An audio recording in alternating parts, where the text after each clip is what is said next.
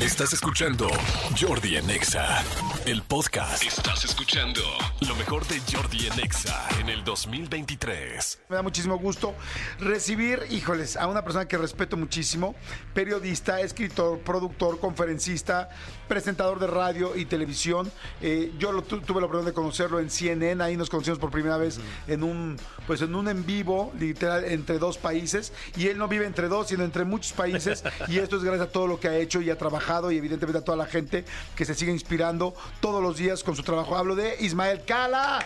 Mi querido. Cala, ¿cómo estás? Mi Ismael, ¿cómo estás, amigo? Muy bien, feliz Jordi de volver a verte después de varios años. Saludos Manolo y a toda la audiencia. Y feliz de estar en México, que yo siento que creo que he abandonado un poco a México. Me da mucho gusto, ves que ahora yo te preguntaba que si vivías en Miami, porque bueno, siempre te ubiqué como en Miami. Sí, sí, Tú eres sí. cubano, ¿no? Soy cubano. Pero, cubano. pero también nacionalizado. eh, Estadounidense, canadiense, pasé por México en el 2008 que viví casi un año acá cuando trabajé con Televisa. Ajá.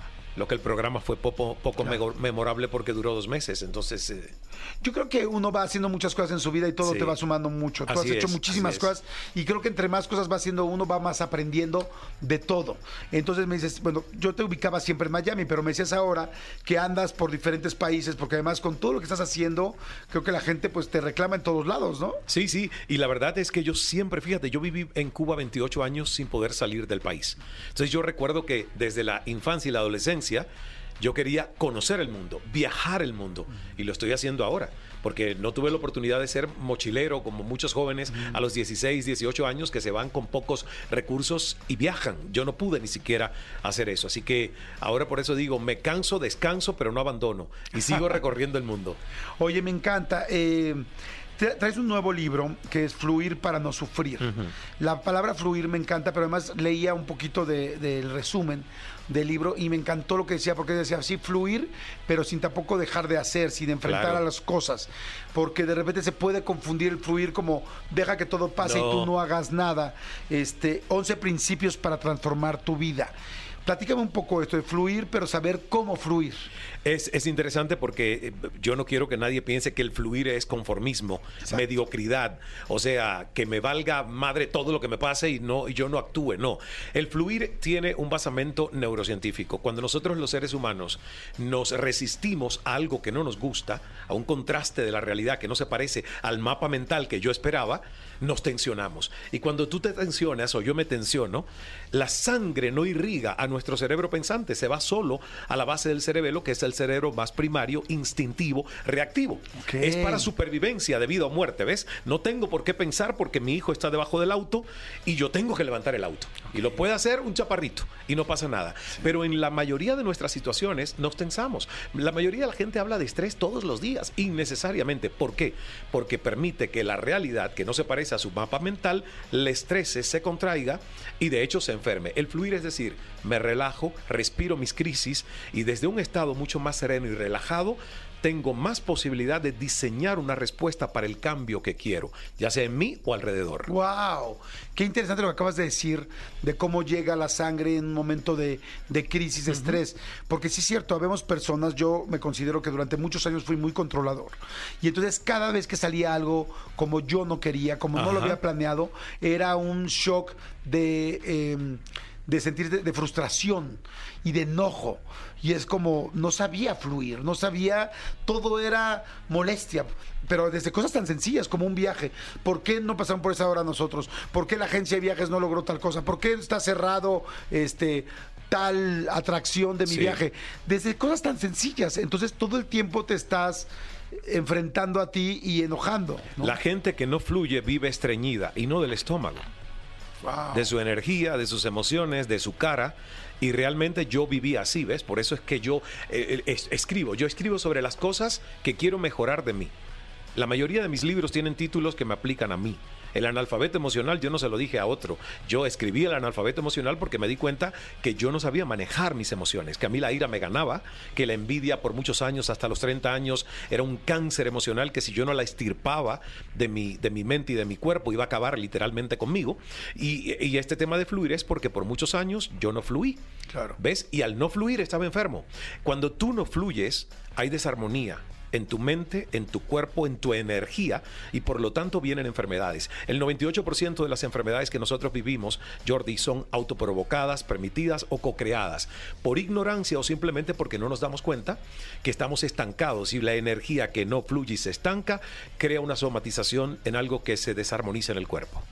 Me, me, encanta lo que estás diciendo porque es cierto, porque uno anda enfermo, porque uno la pasa mal, porque uno no está triste y de repente te das cuenta que todo el tiempo estás tratando de pues de violar la ley divina, la ley del universo. Tal. Me acuerdo que yo escuché una frase que al principio de entrada no la entendí, ¿no? Que es cuéntale tus planes a Dios y se reirán, ¿no? Así es. Entonces yo de repente que soy muy emprendedor era como, ¿cómo? Claro que no se va a reír, yo voy a conseguir las cosas que quiero. Hasta que después entendí que hay cosas y Dios era solamente un ejemplo, porque como decíamos, sí. Dios, universo, como cada quien le quiere decir, era como más bien la vida. La vida, no, las cosas no van a salir como tú crees, pero tienes de dos, o te enojas o lo dejas fluir. El tráfico, por ejemplo, ¿no? Sí. Vas a una junta, te toca un megatráfico, ya saliste tarde, o realmente hubo un problema. Y entonces tienes de dos, o te encabronas todo el camino, o realmente tienes que tú no puedes hacer nada. Pero la mala sangre, quien se la traga eres tú. Mira, esto de buena vibra y mala sangre, la gente piensa que son metáforas, o sea, que son cosas que uno dice como por poesía. La buena vibra es literal. Cuando la gente fluye y su energía está bien manejada, tu vibración, porque somos seres eléctricos, el cerebro tiene ondas eléctricas y el corazón ondas magnéticas de pulsaciones, que es lo que uno emite. Las ondas del corazón son 5 mil veces más poderosas que la del cerebro. Entonces, la buena vibra es alguien que está fluyendo y que sus emociones son elevadas. Hay gozo, hay gratitud, hay alegría, hay serenidad.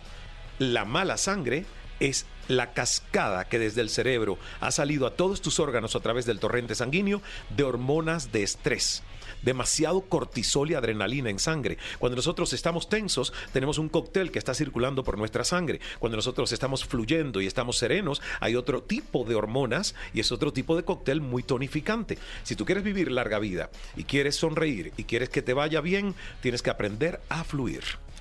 Que hace poco platicaba con una persona, ah, pues con Sergio Corona. Uh -huh. No si lo ubicas, es un actor mexicano sí, muy famoso sí, que tiene 94 años y sigue, eh, yo creo que es la persona de 94 años que mejor he visto físicamente y, y mentalmente. Y le pregunté, le dije, ¿qué haces para estar así? Quisiera yo estar así a los 94 años. Y me dijo, ¿quiere la respuesta real? Me dijo, sí, porque la gente va a esperar el ejercicio, bueno, muchas cosas. Uh -huh. Digo, la respuesta real es que soy positivo y siempre lo he sido. Siempre he sido una persona que dejo que las cosas sucedan y siempre he sido positivo. Y ahora que me dices esto, digo, toda la, o sea, toda la realidad, no solamente diciendo, como dices tú, románticamente, sino inclusive basado en lo que me estás diciendo ahorita científicamente, Científico. Con, con, con las vibraciones del, del, corazón, con el cortisol en el cerebro, con muchas de las cosas que estás mencionando. Es que nosotros somos energía que transforma materia, como dijo Albert Einstein cuando dijo, la energía es la entidad gobernante sobre la partícula, entiéndase la materia. Entonces nuestra materia orgánica, que es el cuerpo físico, está determinada en su salud, su bienestar, su armonía, en qué tipo de energía, entiéndase vibración positiva o negativa, nuestros pensamientos y nuestras decisiones están tomando. Cada vez que yo pienso mal de mí y pienso mal de alguien, yo estoy enviando una reacción que no es positiva a las células de mi cuerpo.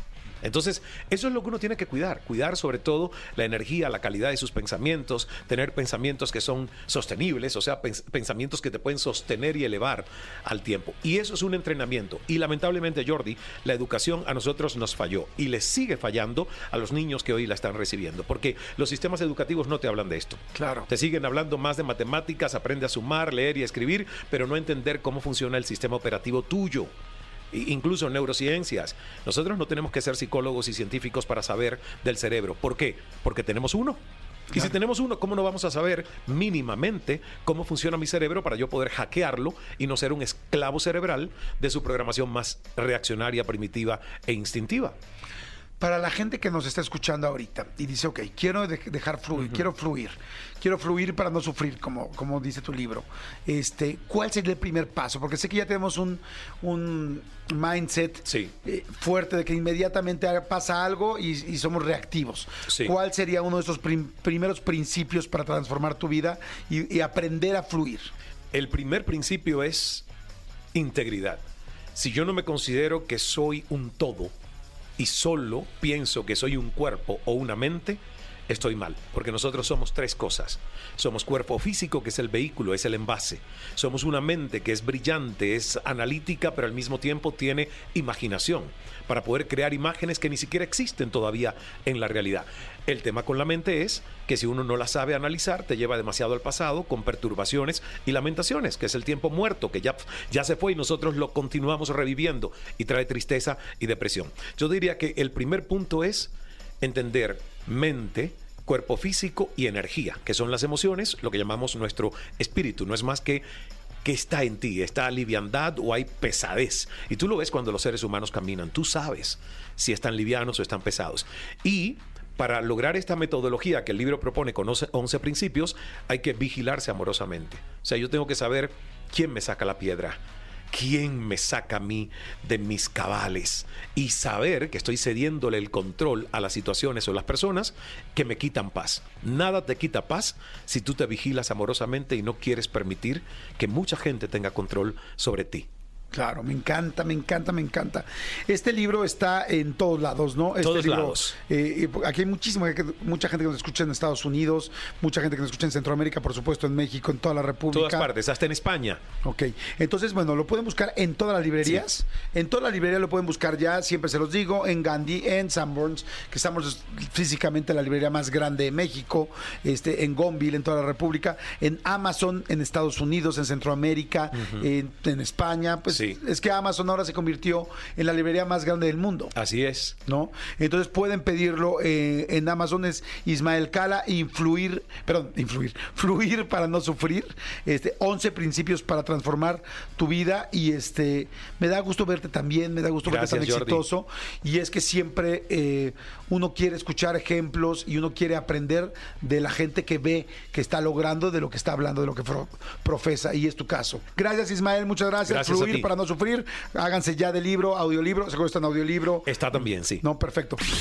Estás escuchando lo mejor de Jordi en Exa en el 2023. Escúchanos en vivo de lunes a viernes a las 10 de la mañana en Exa FM 104.9.